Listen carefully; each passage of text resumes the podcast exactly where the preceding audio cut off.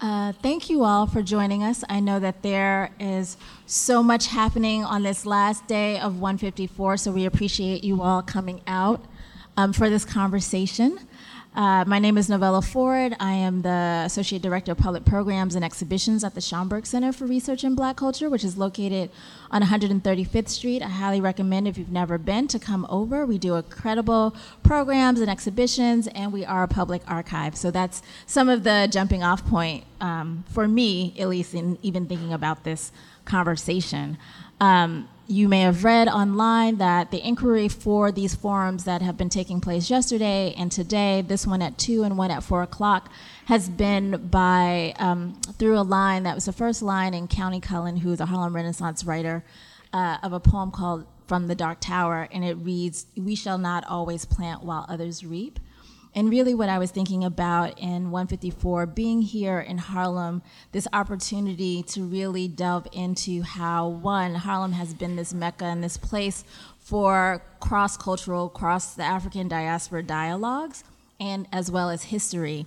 And so, this idea of eating the fruit of your own labor mm-hmm. or that of your collective community, like this is what this is about, right? I just left a home of a art collector who has been supporting black artists since the beginning of time and how amazing it is, right, for the art world, right, with a capital A art world to suddenly recognize the artists in our community, but really it has been black communities all across the world that have been supporting um, artists of African descent. And so let's celebrate that. Mm-hmm. Um, but not just in sort of art collection, but also intellectual production, uh, and then some. And so, really, what does it mean to be in this modern time and be able to center Black thought, mm-hmm. right, in these conversations, to center Black production in these conversations?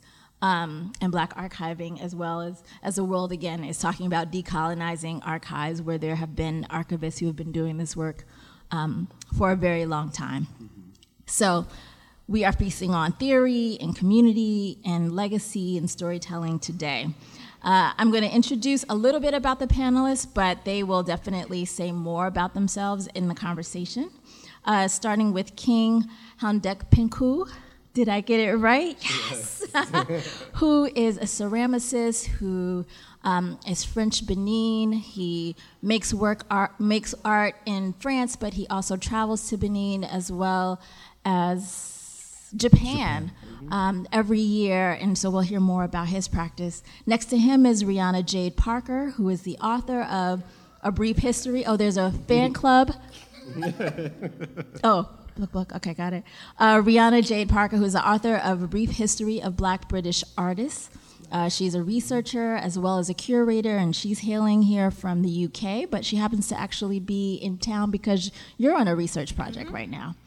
And last but not least is also my neighbor, but his name is Steven G. Fullwood, and he's an archivist. He's a co founder of the Nomadic Archivist Project. He is currently the exhibitions coordinator of Marking Time, uh, which we'll hear a little bit more about as well, as well as many other things, including my walking partner. So I think we're going to have a very, very rich conversation this afternoon please join the conversation. I'm not one who really needs to sort of wait till the end for audience Q&A. So if there's something that really piques your interest and you want to ask a question in the moment, please feel free to raise your hand and I will try to uh, pivot to that.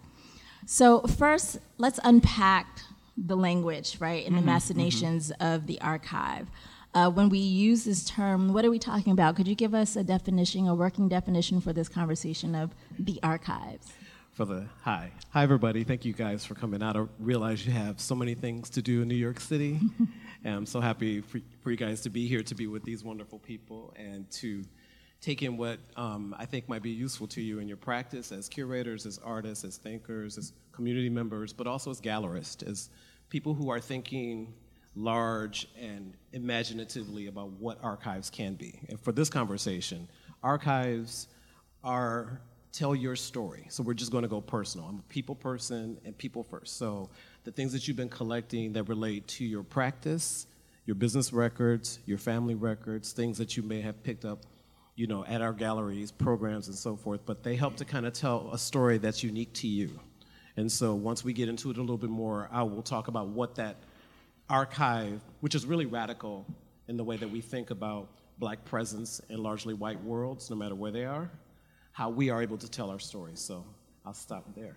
No, so tell, tell us a little bit more about that because I think that's going to be a, a great place for Rianna to join the conversation. Um, so tell us a little bit more. He was also a former associate curator at the Schomburg Center in the Manuscripts Archives and Rare Books Division. And so I'm curious about, right, so we work there. And when we say the archives, that can mean so much, right? Yes. Like it's papers, it's media, it's all kinds It's of an things. institution. It is so it's all kinds of formats. So we'll start with that. We'll talk about it um, theoretically, but also the archive, the Schomburg Center for Research in Black Culture, New York Public Library, is also an archive. Your house, in a way, is an archive. What you carried in your purse today here is an archive. What you put on social media is an archive. So these are the things that are helping to tell your story. So I kind of, I'll say this: I was at the Schomburg for 19 years, three months, and 24 days. For who's counting? Who's counting? And um, as I was talking to Rianna earlier and King, it, it was just a beautiful experience to be in an environment where black resistance is taken for granted. You know, in terms of its exhibitions, in terms of the kinds of archival materials that we collect. As earlier, I was speaking with Rianna, and she's looking at the Universal Negro Improvement Association records at the Schomburg. And when it comes to our archives, when it comes to black people's archives, they're always in a, not always, because I don't like to ring the bell. I like to be ahead of the thing. So I'm not always reacting, I'm thinking about the future. And that is, with the UNI records, they were on their way to the dump because that building was abandoned. They went in and started cleaning out the building. And what happened was is that a, um, one of the, um, what do you call it, the, uh, the file cabinets fell off the back of the truck and somebody called the Schomburg and said, I think you guys might want to look at this. And that's when the Schomburg came. We've gone into garbage bins, we've gone into people's houses, people who died, and found this stuff that you now, that now is available for public research. So archives can be, they're, um, they're endangered no matter what they are, and archives are very exclusive in their way, meaning that you don't, you cannot collect everything. But what, what you do collect and what you do save, as it relates to your profession as an artist, as a curator, as a thinker, helps us to, helps us understand your story. But it's not, as I was telling King earlier, you're the first community. And then if you take care of your stuff, it helps the community build. So think of it that way.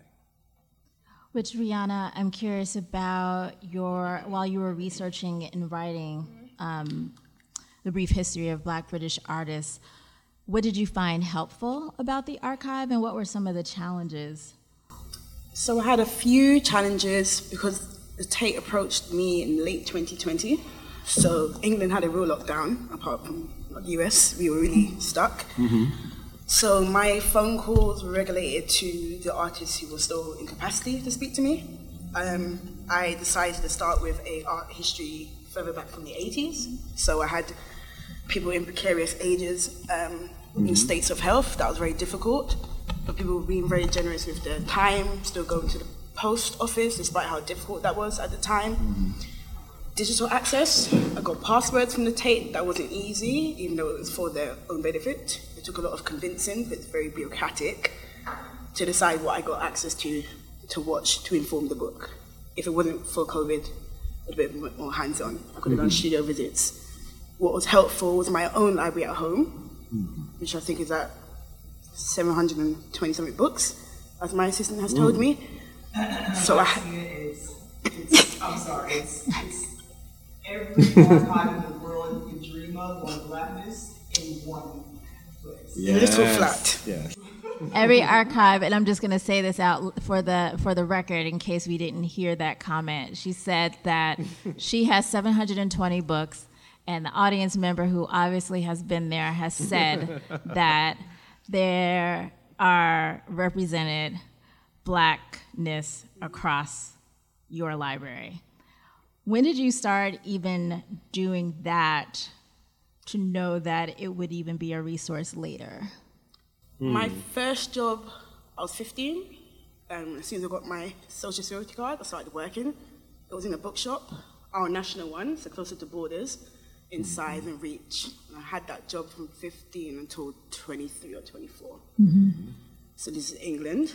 Over 10 years ago, there wasn't that much black literature on the shelves. It was Baldwin, Morrison, a few others if I was lucky. I mm-hmm. read through all of that by the time I'm 17. Mm-hmm. I'm on Tumblr, so I'm giving lots of reading this. People like Asia. Um, very helpful to me. I could order directly from publishers because I worked in a bookshop. So I knew I wanted a title. I had to email them with my access, get 40% off. And so for 10 years, I was able to collect because of that. Mm. Joining Frieze and Tate gave me access to a lot of very expensive art books that were then given to me because no one else really cared. It was just sitting in the mm. office. Mm. I don't know how I got to 700, but I'm 30 now, so it has happened over time. it took a little bit, but I was intentional because I was curious. The mm-hmm. internet was new. We don't have a lot of spaces in the UK to hold culture. The Black Culture Archives is the only thing that exists as an independent space. Mm. The rest of our histories sit in state archives, which again, are not very accessible because of that intentionally so rare. So you, uh-huh. you know uh-huh. how the UK is set up. Mm-hmm. I didn't know what I was doing. I knew it was important, and I wanted to be able to share it. Mm-hmm. It's just the issue now that a lot of these books are very rare, and I can't find them anymore. Right. So I can't just give them away. I just have to let people come into the flat and I leave them, and come back a few hours later. But people don't return books. I don't know. I was going to say, you leave them with your books? Invite them over, let them read at the house, give them a cup of tea, send them on their way. Yes. yes. That's what I do now. Like, yeah, come. I'll just leave you and I'll come back later. Um, and I'm happy to be able to share that. But there's a lot more that could be done, and I wish it wasn't on individuals to do it. But rather than complain, we just get it done. Well, what I'm hearing you say, and it's something that we often will find in the archive, is the absence of people, identities, of stories, and you being able to collect these art books that you were saying basically nobody else wanted them, but you had a curiosity. You knew somehow that there was some importance there. Um, the archives are only as good as one, the things that are in them, right? Um, and the value that we place on the things that we keep and save, right? And the stories that we want to tell. Um, and so it is in par- it is paramount that all of us participate in this some way, um, shape or form, whether or not it's putting things in, in archives and or using them to activate them. Uh, and I'm going to turn to you because King, talking about activating the archive, right? So as an artist, what are some of the ways that you even interact with things that might be in a public archive or in a personal archive or even a state archive to when you're thinking about work that you're creating?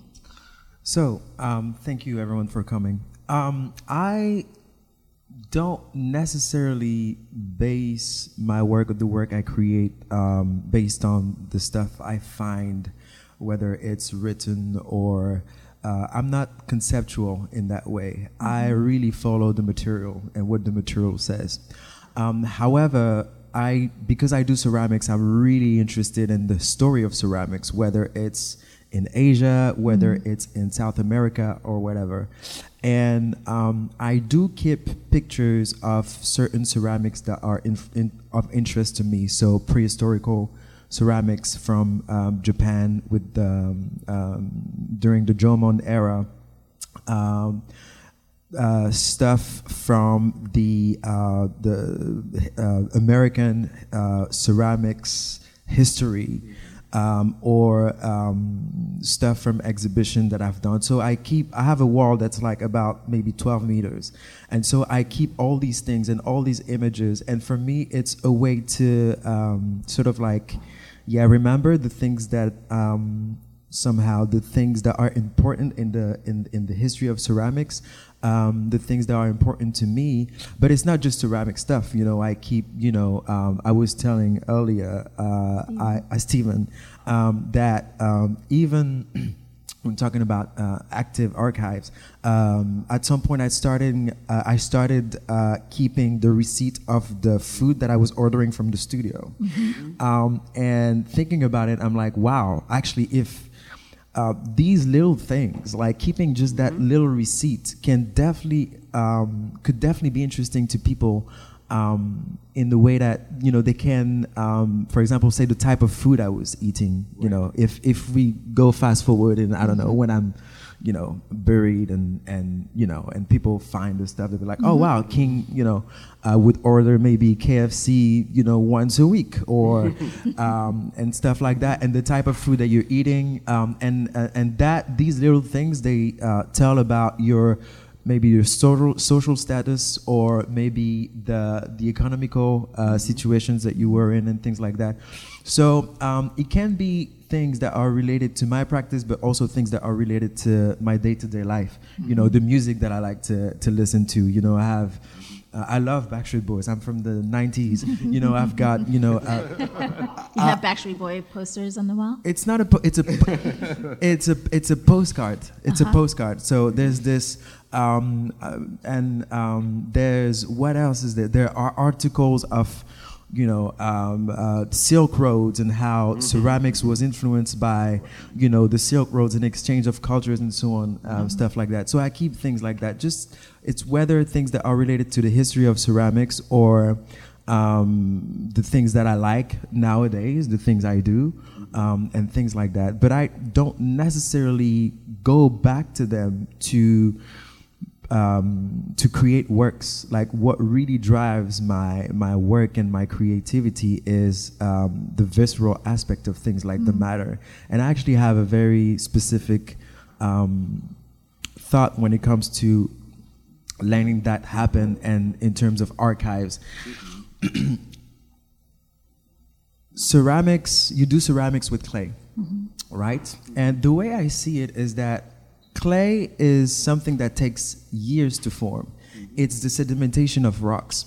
So I personally believe, and it's a, it's something it's something that I really feel, uh, that clay to me as a ceramicist is the best archives and the biggest encyclopedia of the world. When you talk about big data, I think I think clay is uh, probably the, the the matter that has the material that has absorbed everything from human history.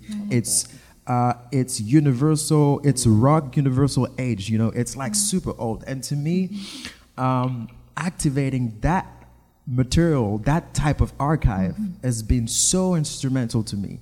You know how they talk about people that are being sent to therapy to work with clay. It's because clay really has something in it. It has incredible knowledge. There's so many things in the clay. The memory of the clay is powerful. And um, just something about the history of, of ceramics quickly. Ceramics, they say ceramics started about maybe 30,000 years ago in Czech Republic. And um, it was basically the shaman. They were using the clay to predict to predict the future. So the villagers would come and ask, "Oh, maybe um, you know, my wife is pregnant. Is she expecting you know a boy or a girl? Or what should I hunt or stuff like this?" And these shaman, they were using the clay as oracles to predict the future. So when you think about that, it's like, wow, you know, they use the clay as a sort of like archive to go find information um, and, and, and tell the future. And uh, it truly is something I feel today, you know. So Yeah. a- as a ceramicist, you know, when you talk about archive, that's that's my archive, and it's like it's like um, it's crazy. I mean, take a lump of clay um, and you know put your finger in it. You will see it responds instantly. And to me, that's the type of conversation that I'm driven by. In a way, when you talk about archiving and things, so I'm I really I really am a visceral and uh, uh, artist driven by the materials, Yeah. really, and I respond to the material and what it tells. And it, and, and sorry, I speak a Yeah. little bit. Uh, and ceramics uh, helped me as a person um, to uh, connect better with my heritage of Benin, West Africa, which has animist roots. Uh, and that's uh, uh, how voodoo uh, was developed. Voodoo has animist roots. Same with uh, Shinto, which uh, in Japan, which has animist roots. So um, for me, you know, it it it. Um, when you talk about history and where when you where you come from and so on, you know, ceramics did that for me. You know, it helped me go back to Yeah. to who I really am and my heritage and so on. And so, yeah. No, I, I appreciate that because I think, again, right? So the archives are made up of lots of different materials, right? And so you're talking about your work as a ceramicist, and I'm thinking about Augusta Savage, who was a sculptor, right? And she could not afford to um, bronze many of her works. So they were destroyed, right? So imagine what that tells us about not actually having certain kinds of work, what it tells us about her financial status, what it tells us about the materials that were available at that particular time. Um, and we would only know that because either something was saved and it was available to us to know now. Um, and there's lots of different stories just from a piece of artwork that we can tell us. Um, but it's not just about that particular thing, right? It's also about the environment that has allowed this particular piece of material to um, materialize. And so you made me think about so the the question for you, Rianna, and it and it taps into something that I think Steven can talk about is speaking of Augusta Savage and um, I believe Ann Petry was similar. A lot of both of them basically destroyed or their archives are not available, right? And so Ann Petry was the writer of The Street, Harlem Renaissance writer. Actually, she was considered like a blockbuster writer at that particular time, uh, male, female. She was the first black blockbuster writer at that particular time. And she destroyed her own archive. We don't know why, right? And by destroyed her archive, she destroyed her papers and things that were in her own home, and she moved um, moved away and lived a whole other life. And so when I asked you the question about challenges even in the archive, right? Like you're pulling together these stories about people, right? Um, how are you finding information? Um, were there absences in the archive, right? Um, and what what do you wish artists, right, or creatives, or anybody here would keep or share uh, or make available that would help your research um, when you're doing this kind of work? It's this intergenerational um, tension I feel all the time. Most of the people in my book, I think, are Could you pull your mic a little closer? most of the people in the book are uh, between 50 and 70. No one younger than 40 is in the book. The issue I had is a lot of them keep these things close to their chest, but at the same time want recognition, which doesn't make any sense. They're cautious about who they bring into their homes, understandably. Um, I've had some people change their mind four days later. Mm-hmm. It's all just emotions, and it's very personal to them because it's their artwork. But nobody wants to make work in vain, I've discovered. Mm-hmm. So even if they mm-hmm. are struggling against me, they do want to be remembered in a way that they find respectable. That's the mm. word, it is. So I'm also dealing with the oh, elders who are very respectable. Mm-hmm. Mm. We're talking about miserable West Indian men and who mm-hmm. just don't want to do what you're telling them to do, mm-hmm. even for their own benefit. They get over it eventually, but I need that stamina and that lack of. I don't take things personally, so it allows me to continue and push past. I have a limit, and I've reached that limit with some of my elders, mm-hmm. but I'm confident because there are other people to do it. Five and eight years ago, there weren't that many mm-hmm. practitioners doing what I was doing. Mm-hmm. So even if I'm at capacity, someone else can do that. But the issue is those tiny details. You have to tell me where you were, on what street, and why. Don't assume I know. Tell me how you felt. What were you wearing? What did it mean? Especially a place like England where all the the roots are very new. Everyone's first generation, first this. Mm. Everything is done for the first time. Mm-hmm. So I need them to be as expansive as possible. Sometimes they're just tired and weary. They don't want to have that conversation, but they want the company. Mm-hmm. They enjoy me showing interest. Mm-hmm. So they want me in the house. Absolutely. But I don't know what you can do with it afterwards. And that sounds like, you know, that's the perfect role for like oral histories, right? Dindga McCannon said yesterday when I asked her a similar question, she said, you know, part of it is that I get to tell my story, so at least it contextualizes whatever it is that I leave here in the world. Because sometimes people will lie on you, is basically what she said, right? Um, and so, but maybe keeping papers that are personal, right? We, we deal with this in the archive where certain parts of the archive are not made available until, frankly, everybody who is even named in the work has passed on because they're trying to also, you know, with care, um, deal with other people's stuff uh, as well as their things, but oral histories is another way that we carry these on. So this conversation and everything that you're saying will Mm-hmm. allow us to have even a sense of how an artist like you is thinking about the archive right now and how you're doing that particular work. Steven, could you talk a little bit about the In the Life archive and why you thought about bringing that together and, and sort of what the process was?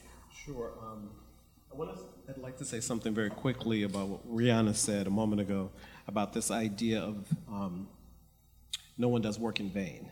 And so the archive extends your activism, it extends your story. And to just touch on what Novella said, I think that our oral history should be done not just once, not just twice, but several times throughout your life. Because you might remember something, you might change your mind. Any of anyone in here who does genealogy, you know that when you're speaking with an elder, he, she, or they might be going, you know what, I didn't tell them that one thing. Or they forgot that they told you. and that that leads you to another story. So I just want to kind of, I'm, I'm trying to put that archive thing in your head right now, all three of us, four of us. And so, um, so in, the In the Life Archive started out as the Black and Lesbian Archive at the Schomburg Center. And this was an archive that I founded in 1998 to aid in the preservation of people who didn't consider themselves heterosexual, that were people of African descent, and that the Schomburg had an amazing array of materials already. Mainly, primarily mass-produced materials, but they also had the papers of Joseph Beam, whose mama saved his papers. And a very short story around that is that Joe Beam passed away, and her, um, Dorothy Beam, his mother, people told her, just going through all that stuff away, it's just gonna make you sad. What she did was, she not only saved his archive, she moved in Essex Hemphill, a poet, and his cat into her house so that they could finish the second book that Joe was working on, which became um, Brother to Brother, New Writings by Black Gay Men. Um, she, um, in 1991, she donated papers to Schomburg. The Schomburg is one of his main collections of, or foundational um, collections of, of a black gay man. And so this is a picture of Joe right here. And this is a book I co-edited and I published through my um, imprint, Vintage Entity Press, because Joe had died so early that so few people knew about what he was doing. It was important for us, the, um, the guy who actually came up with the idea, Charles Stephens, Charles, we were we're on this reclamation love tour for the rest of our lives. So it's always about finding and elevating, and wherever format it appears in, we want to acknowledge these men, women, and trans folk who've been doing this amazing work. That you know, when people go, I don't, I've never heard of that person. It's like there's several reasons why you may not have, but also you can learn something. Just go to an archive because the stuff might be there. So the In the Life Archive started out with my own collection of material that I've been collecting over the years. Um, I had an amazing curator, Diana Lachatanere, who was very supportive of my- my work, and really it was a community that built that archive. Because for so long, for example, at, concurrently we were also building the hip hop archive at the Schomburg Center. And hip hop came in with like, you want my stuff? Black queer folk came in and went, You want my stuff? Mm. It was a different character altogether. And so we would talk to the founders of hip the founders of hip hop, and a lot of them wanted to sell their collection, which we were fine with, but they really didn't end up at the Schomburg. They ended up at Cornell and at other places. Cool. But hip hop started in the Bronx and Harlem. So the people who helped build that, it would have been great for them to have access to that without having to go to Ithaca. Mm. That's my one rant. That's my one rant. And so, so the, um, just the, the folks like uh, Cheryl Clarke, Alexis De Veaux, a number of people came into the Schomburg and they were just so grateful that the institution thought of their work as being valuable. And these men and women have been doing work in the community for 30, 40 years and are still publishing. It was an honor to be, you know, um, in a place where I could help make that happen, Do you know. And even though I'm no longer at the Schomburg, I left in 2017 to do my other work, I'm still, quote unquote, an ambassador for that particular collection and also bringing people into the Schomburg. So um, it's the gift that keeps on giving because you get to constantly, if you're nosy like me, you want to know how people did it, why they did it. and also, black folks have done everything already in the world, y'all just finding out. And part of what institutions like the Schomburg Center and the Black Cultural Archives and a number of other institutions do is to remind you of that. So that's one of the power, that's, that's one of the powers of the archive. So definitely, um, you know, I'm just grateful that I was in the right place at the right time. That's it. Oh, and I'm sorry, and this is Black Gay Genius, answering Joseph Beam's call, and in it, there are contributors, the folks who knew Joe personally who contributed to his first two books, In the Life, uh, a Black Anthology, Black Brother to Brother, New Writings by Black Gay Men, as well as folks who are inspired by his work. So we have a um, colleague, or she knows of Ajamu X, who's a photographer. His story is in this book.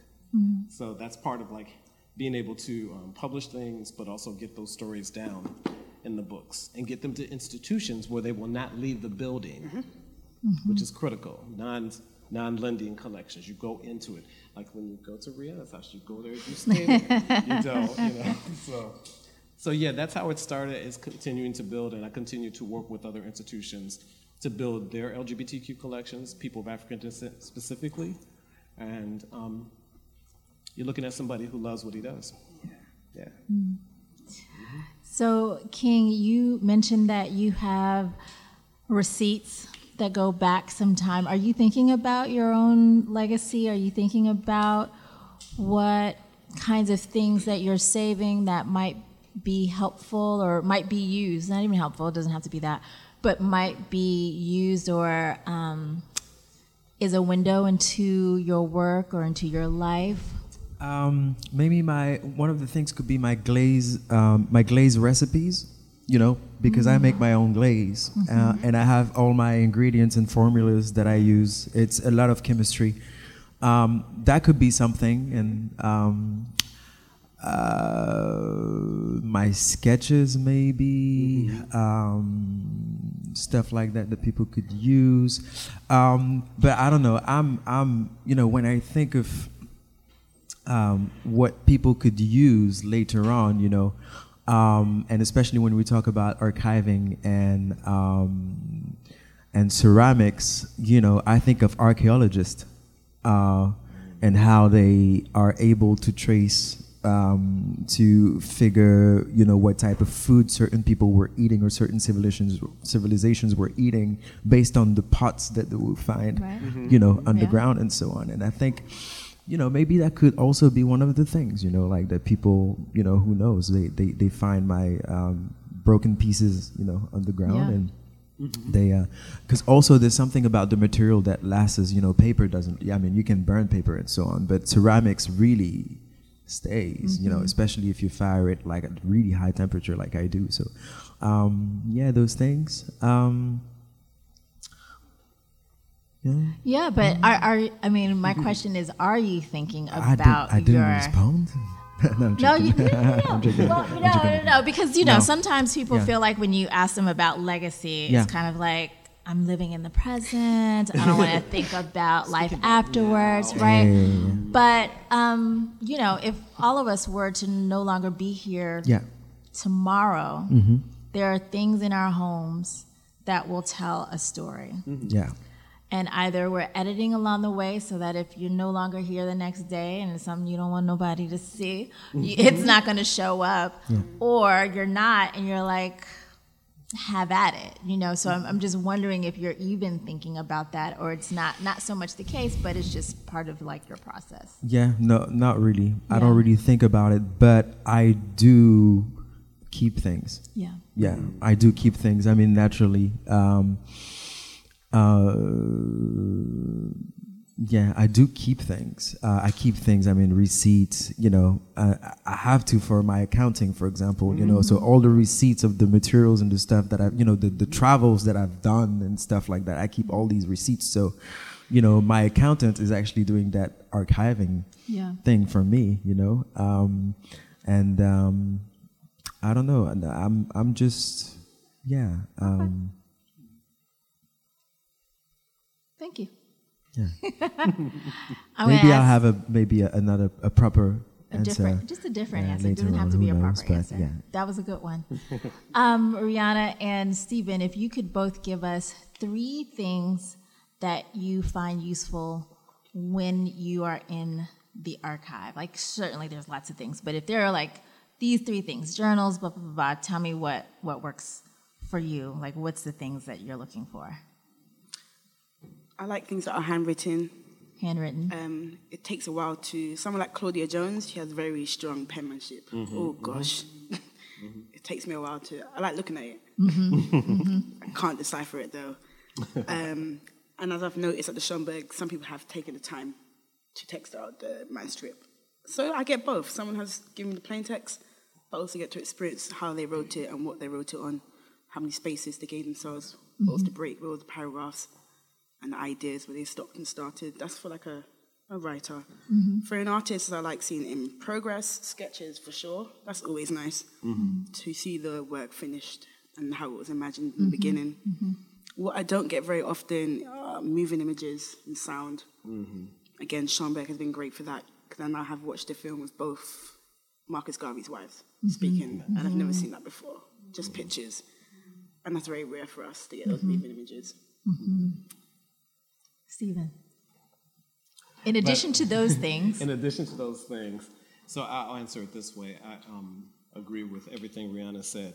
Um, as a researcher, as, um, as an editor, I want as much information I can about you that you put there, not that other people put there. So when you talk about uh, the government, you know, that's a different kind of record, right?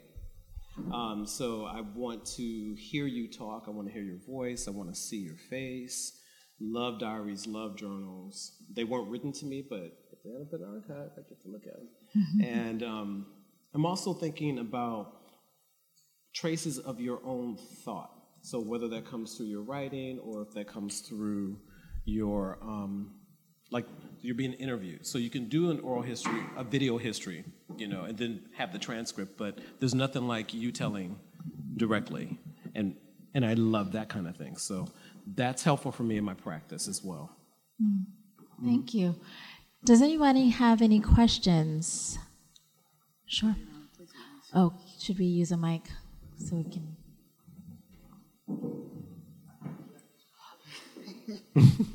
We're doing an audio recording, so ah, please, everyone, use a mic. For Steven, mm-hmm. um, it is so important that you shared what you did at Schomburg.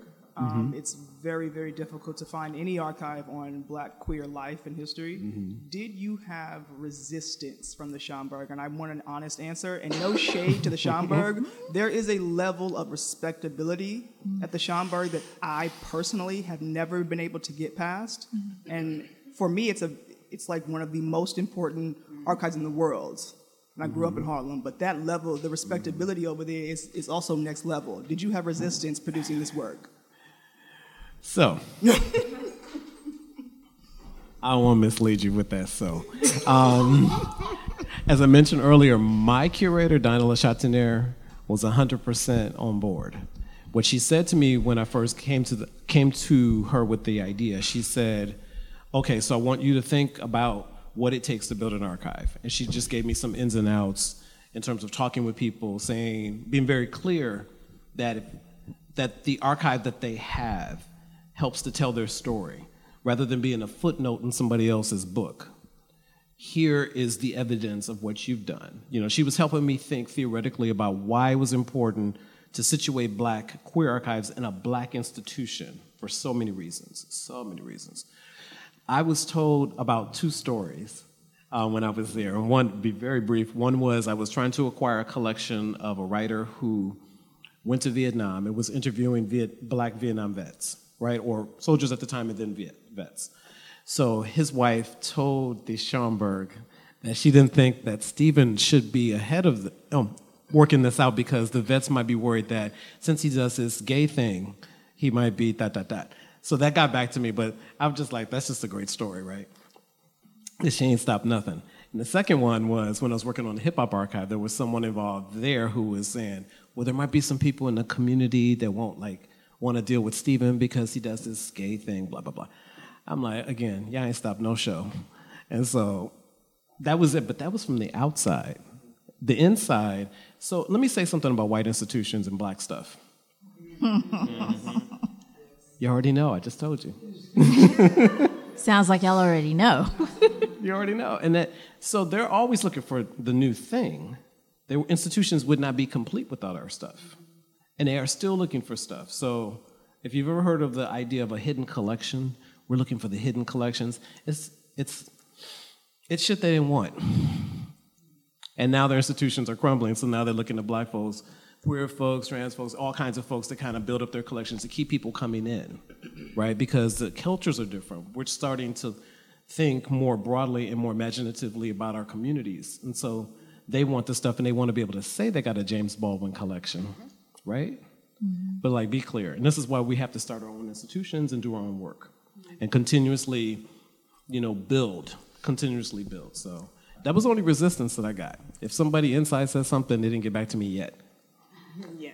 and I, and I, I just want to add also, this is what it means to value even your community historical societies and, and smaller, smaller just in size, if you will, maybe even in resources, um, spaces that are holding on to this work, right? Like when we think about our historical societies and our communities, it might be a one room place and they're going to every parade, they're keeping all these little things, and they're not getting funded the way other institutions are, right? And so Schomburg is great. We're part of the New York Public Library, but like, do not let that keep anyone from deciding I'm going to have a personal archive of fill in the blank kind of thing, right? But also have a have a contingency plan should you not be the one to keep it, right? Where it might end up someplace. Um, and the second thing I'll say is that, right? We come in all flavors. you know and if, as someone who actually is really much I, I love institutions because i actually think that they can be really useful because institutions are only made up of people. So if, if we've got problems with institutions we got problems with people. So let's go ahead and like name that thing. Um, and so there's always people who are going to be useful and helpful like a Steven if someone else may not be right? And so i would just say is to say you know if you find yourselves at any institution where you're sort of hitting up against a rock or a hard place or something like that, find somebody else because that doesn't necessarily have to be the whole of the story of said institution. That could very much well be the singular person. Yeah. Well said. Any other questions? Anything that you thought that we would speak about that you haven't heard that you want to ask a question about? This doesn't fall in that category. Okay. But again, very important what you brought up about the hip hop um, space and mm-hmm. them selling their, you know, the wares to the institutions upstate mm-hmm. versus the queer community wanting to be in Schomburg and that idea of, well, the whites want it. It's mm-hmm. valued there. Rianna, to a lot of the black British and largely Afro Europe, Mm-hmm. we've talked about this. I'm, try- I'm treading lightly. Um, 'cause I, I respect, I respect your work and all of your work, but this idea of it's not valuable until they want it. That right My there. God, we all have to push against that and let mm-hmm. our, we mm-hmm. have to educate our elders because that stranglehold on the mental space, that's what it is. And I mean, that's very hurtful to know that Cornell or someone has the hip hop archives. Like, are you, are you serious? But that's, I'm just so happy you brought that up. Um, and I'm, uh, we, we, we all, when you get into Rianna's work, we're going to come away with so much generationally. My God, what you're doing is next level.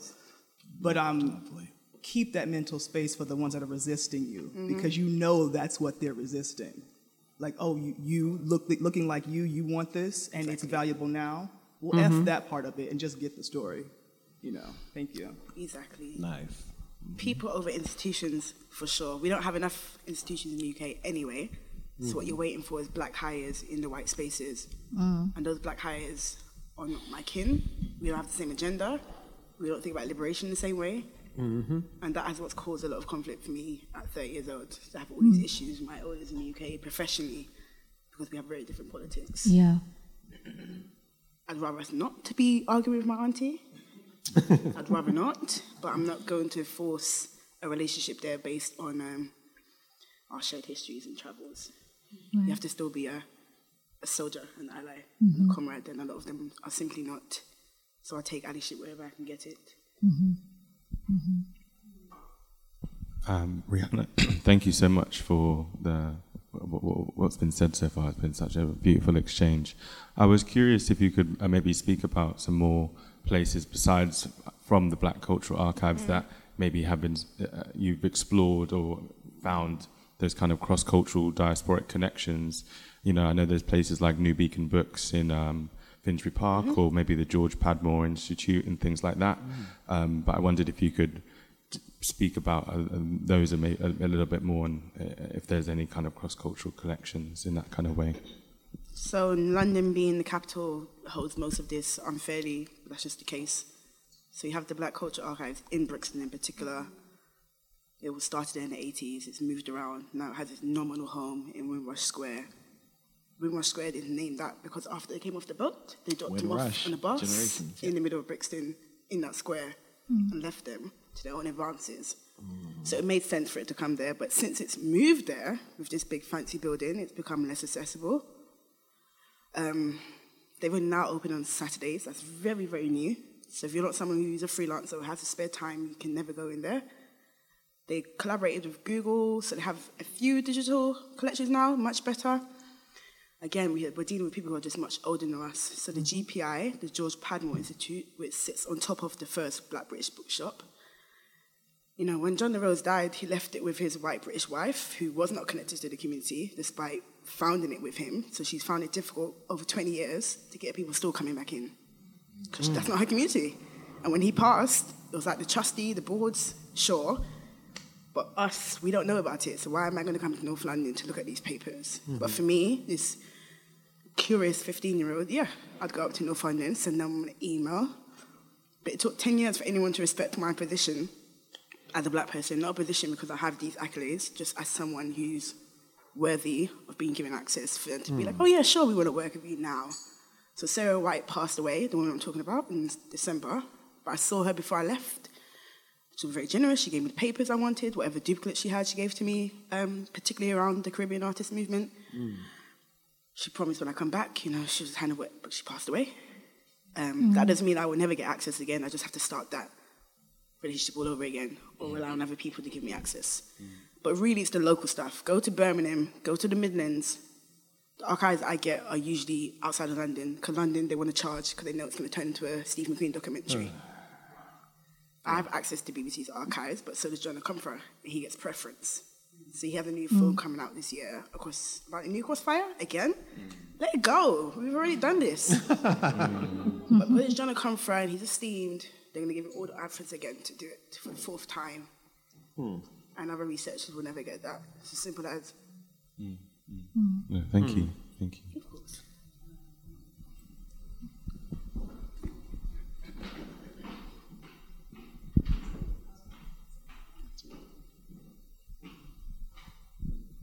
Hello. Hello. Um, So, I am such a fan, Rianna, of what you are doing. Huge, huge fan.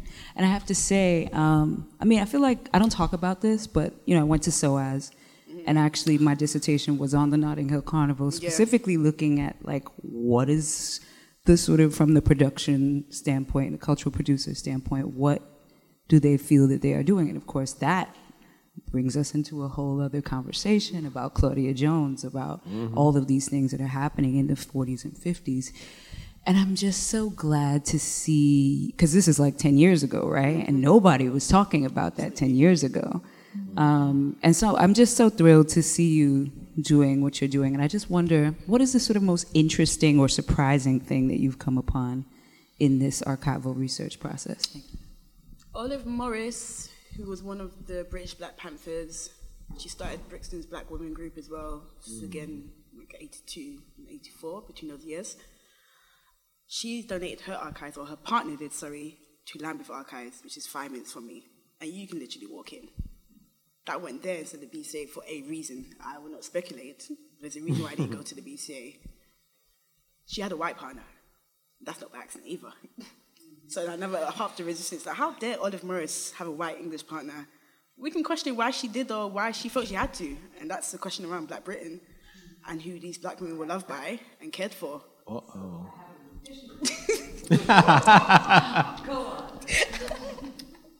And without making this more simple uh, than it is, it's a case of we don't have the same kind of relations with each other in Black Britain for all kinds of reasons. So that kind of community fell apart very quickly. That small axe sentiment of Black Britain fell apart within a decade. New mm. Labour came through. They believed in the idea of Britishness. They thought that neoliberalism will save them, so they no longer had to be radicals. Stop uh-huh. burning things, get over it. Margaret Thatcher said if they were just British, if they just behaved like English people, be different. And that kind of encouragement, I think someone like my mum in particular, who behaved like an old colonial, thought that we would be the difference in England and we don't have to deal with what she dealt with as a migrant. And that just was not the case. And you know. exactly. And you know that exactly. So the there are particular black women who had links with people I didn't expect or would have preferred it not be the case, but it's the case. Because it was a very difficult time for them in the 80s and dealing with other black men and trying to organize a lot of conflict. And I only know this because I speak to them and they're now in their 60s and 70s and they're happy to be very transparent now. And as England has become this very large mixed race nation and they push that agenda in particular to give them the idea of being open, expressive, you have further pushed black people away from each other to choose to be in community. Girl, okay. Um, so, so uh, going back to Claudia Jones in particular. So, like I said, my, my dissertation project was on the Notting Hill Carnival, looking at the whole thing from like a anthropological um, and cultural production standpoint. Um, but one of the things that like blew my whole mind, and not in a good way, was just the way that people made this distinction about her for example, um, Lord, I can't remember the family's name at the moment, but uh, I did like some extensive interviews with this family who, like, the father was like very involved, and now the son is making, you know, carnival mass mass costumes. Fine, fine, fine. And so I remember sitting in their living room, their family house, and you know, his mother was there. She's probably in her 70s or 80s now. Um, but I brought up Claudia Jones, and she was like, Claudia Jones has nothing to do with Notting Hill Carnival. And I was just like, Miss, what? Like, and it was just this vitriolic, and just, you know, not to, I mean, you, you brought up the La Roses. Um, that was also interesting, just like listening to how they talk about all of these things and how they talk about the women, particularly the women in the 90s that moved the carnival into like a very different uh, economic place. It's mm, there's so much to unpack there, and I wonder like what does the archive tell you, like definitively in that process. I was with Olive Morris's papers, uh, I think before I came to New York actually, so two months ago. Again, handwritten notes from her. Her travel pictures, not just ones in China where she's being respectable and a Marxist, but her on holiday in Italy, hmm. half dressed, her being a model, in like skimpy clothes and high heels. You don't think of Olive in that way because it wouldn't allow her to have that full life. Hmm. She's only a radical. She's only meant to be on the front lines, climbing chimneys to squat houses. We don't offer her that softness or just a casual life, mm. recreation. And this is how I want to think about them. So whilst I am looking at the UNI papers and Amy and Claudia, mm-hmm. I know their activism. I want to know what kind of cultural work they did. I want to know what they did in their spare time and the way that they were geniuses for themselves, not just for everybody else. Mm. And that's the take mm. that makes it a bit more difficult. So it requires me to talk to their friends and colleagues. Claudia, again, her partner was a South Asian man. That was a bigger issue. Mm-hmm. It still is. Wow. What can I do about? I can't tell these women in the 50s and 60s to go love black men and ignore everybody else. That's not my business. They had to survive. And there's a reason why. So when I talk to some of the Black Panther women now, it's like the men, as soon as we decided to make a space for ourselves, they became different people. They weren't the comrades we had two years ago. And so all they can warn me and tell me is don't take it on your chest. It's not your job to change England now the way we thought it was. These walls is dark skinned black women. You're not going to be respected for doing that. No one will remember you. Mm. To do what you can for what you want to do it for. Which is not what you want to hear as a historian. You want to believe, oh, no, we can do it differently. But no, they've told me, don't worry, we did that in the 80s. Mm. And it did and didn't work in these ways. And you- you're better off not bothering at all. Do what you want. And on that note, we're gonna end it here. But uh, you know, two things that it made me think. One, that we are not entitled to anyone's archive, so I, mm. I want us to remember that. Um, but two, the way that we are, uh, activate what it is that we read or what it is that we find in the archive does make a difference, right? And and we don't know the ways in which it will reverberate into the world, right?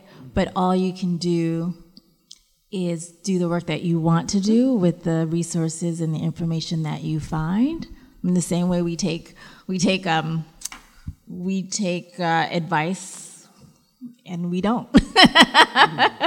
you know, um, and I think that there's some really interesting inquiries that that even come out of the absences and and and the reasons as to why certain things exist and and why people are shaped in a certain kind of way and why they're not. Um, but that's the work that we get to do, right? And I think it's also an opportunity for us to even think about what what does our lives look like, right? What are we what are the absences? What are the things people think actually about who we are versus who we mm-hmm. purport to be out in the world. So I want to thank King and Rianna and Steven for this very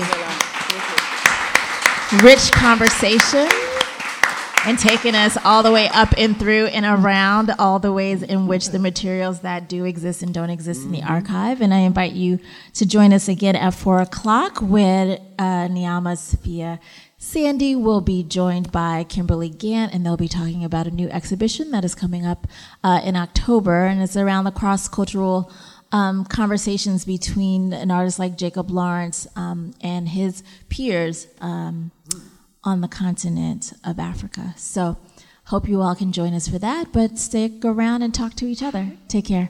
It's gonna be nice and fun. Love. So much to talk about. Oh my goodness. I about fell out of my chair and went, yes, well, I've been looking at for